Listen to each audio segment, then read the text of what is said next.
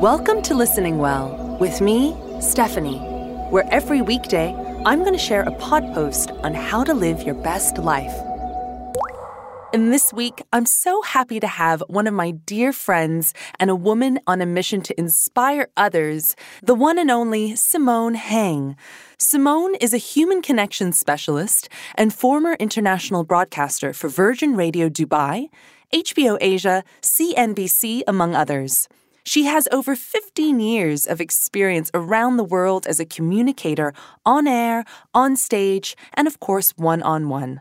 Connection has always been her life's work, and she inspires people to connect in a world thirsty for connection. She's also just released her first book on human connection, Secret Pandemic The Search for Connection in a Lonely World. It is the Singaporean bestseller, as well as Amazon US number one bestseller in the social science reference category. We're so happy to have Simone this week to share with us on human connection. Hi, I'm Simone Heng, a human connection specialist, speaker, and author on the topic. I'm lucky enough to travel the world speaking to organizations on how they can be more connected but the basic truth is, we can all do some broad stroke work to feel more connected in our daily lives. So, what is human connection? I define human connection as the energetic rapport we experience with another human being when we are able to see, feel, and discover ourselves mirrored in them. Just like food, water, and shelter, connection is a basic human need. When we were living in tribes, evolving as early man, there was safety in numbers. If we were lost from our tribe for some unfortunate reason, we would not survive long without our tribe's people to share food with us, protect us from saber toothed tigers, and take turns watching over us while we slept. The brain became wired to equate connection with safety, and that's why we crave real connection so badly, even to this day. The problem is, in the world we currently live in, we are more digitally connected than ever, but more emotionally disconnected than ever we have turned our backs on the innate ways we have within us to connect with others. There is a loneliness epidemic globally which threatens our physical well being too. When we feel lonely, our body goes into survival mode, a fight or flight response which releases stress hormones into our body. Over long periods of time, this damages our immunity and shortens our lifespan. This is why you've probably heard over and over that loneliness is more deadly than smoking or obesity. I go deeper into these concepts in my best selling book, Secret Pandemic The Search for Connection in a Lonely World. But for now, I wanted to share with you the basic pillars of human connection over the next five episodes of the Listening Well podcast.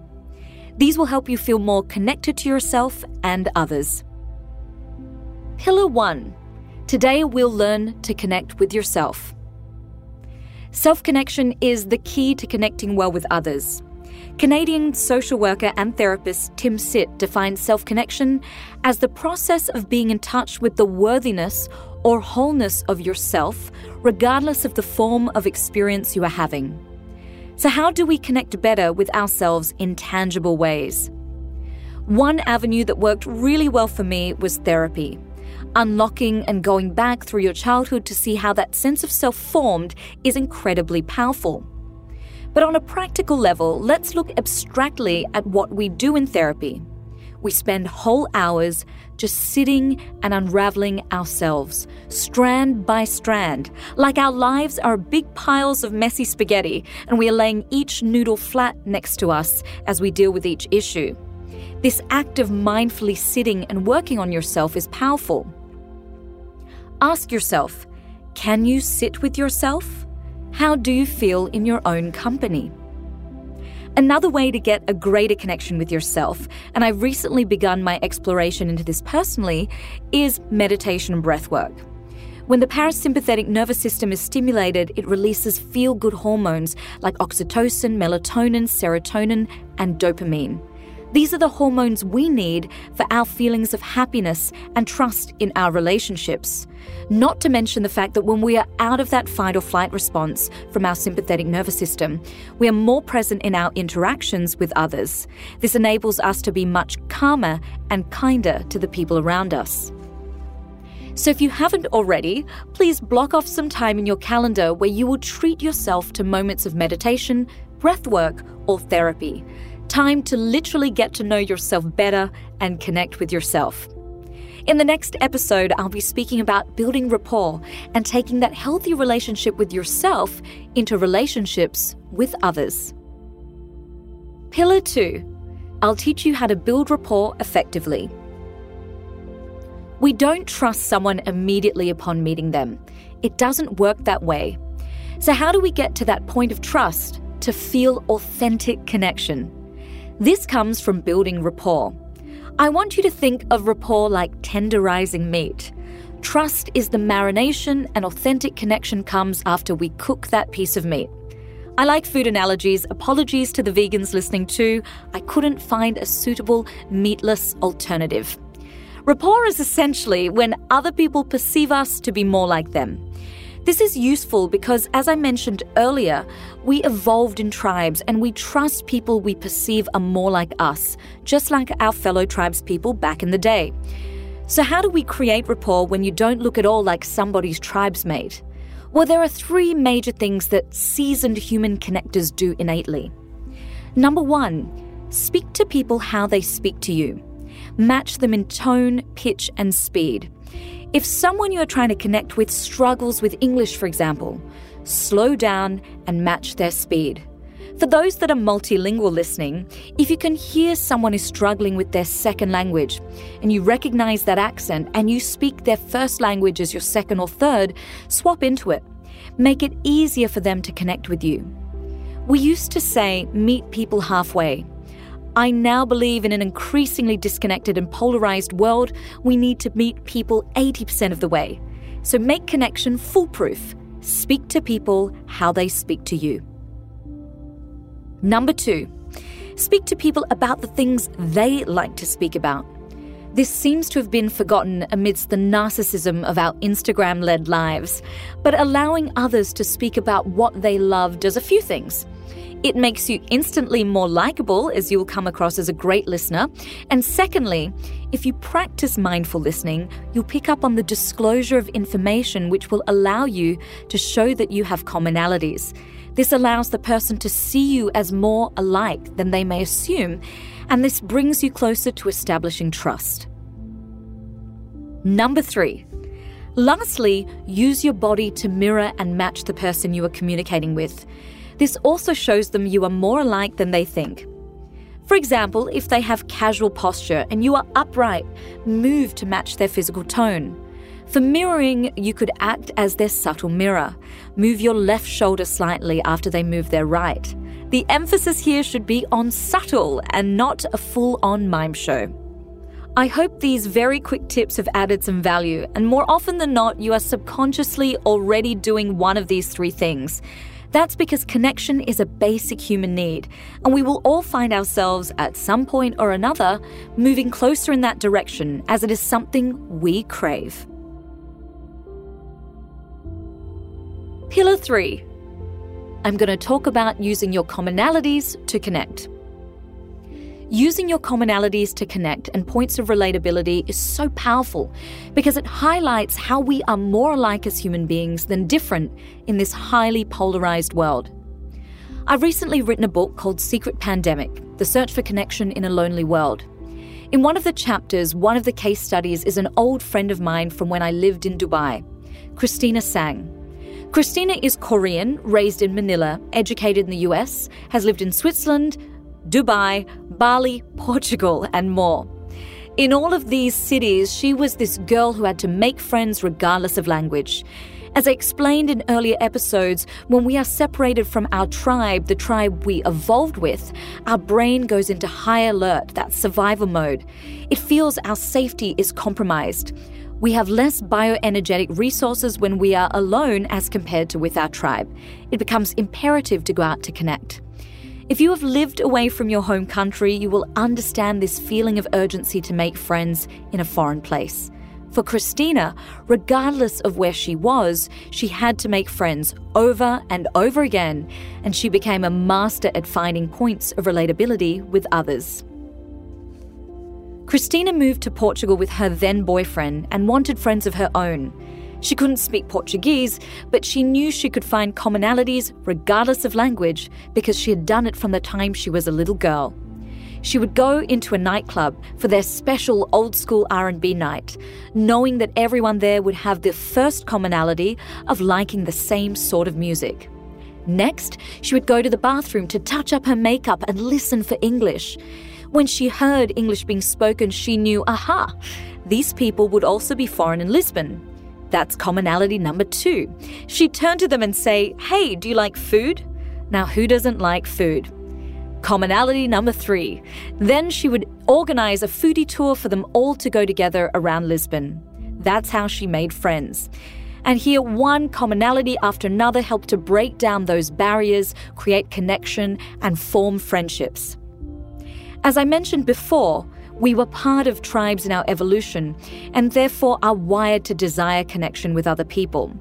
When we see someone has a lot in common with us, we see them as more like us and more like our tribe.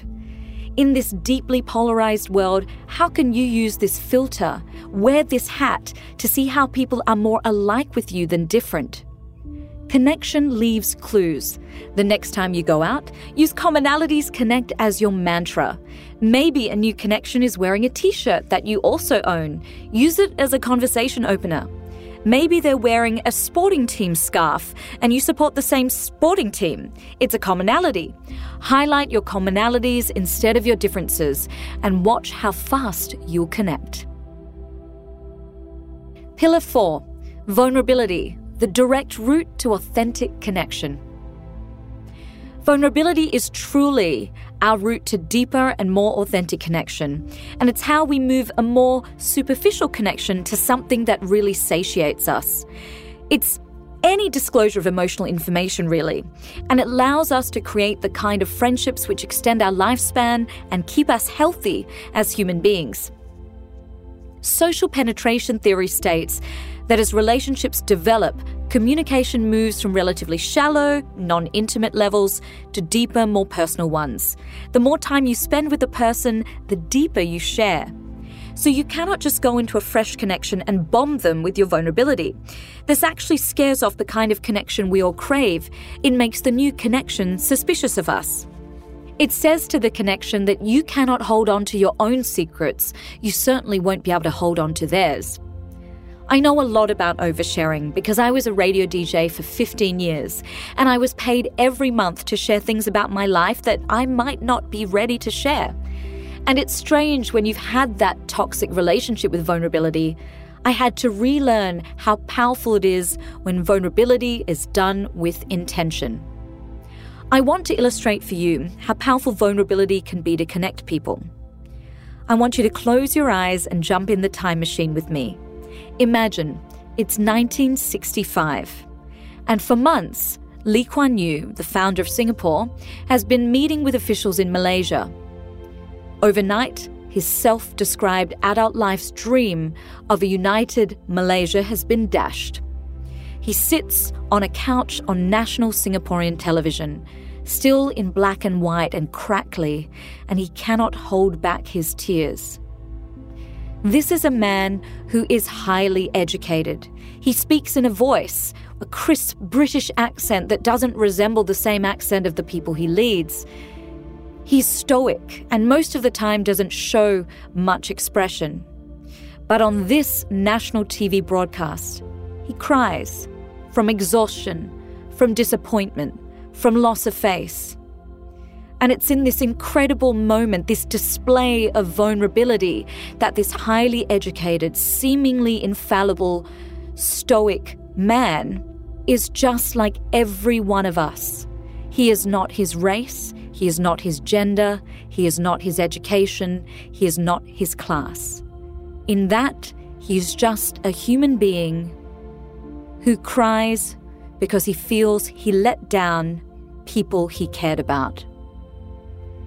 Think about that, how relatable that is, how that connects us.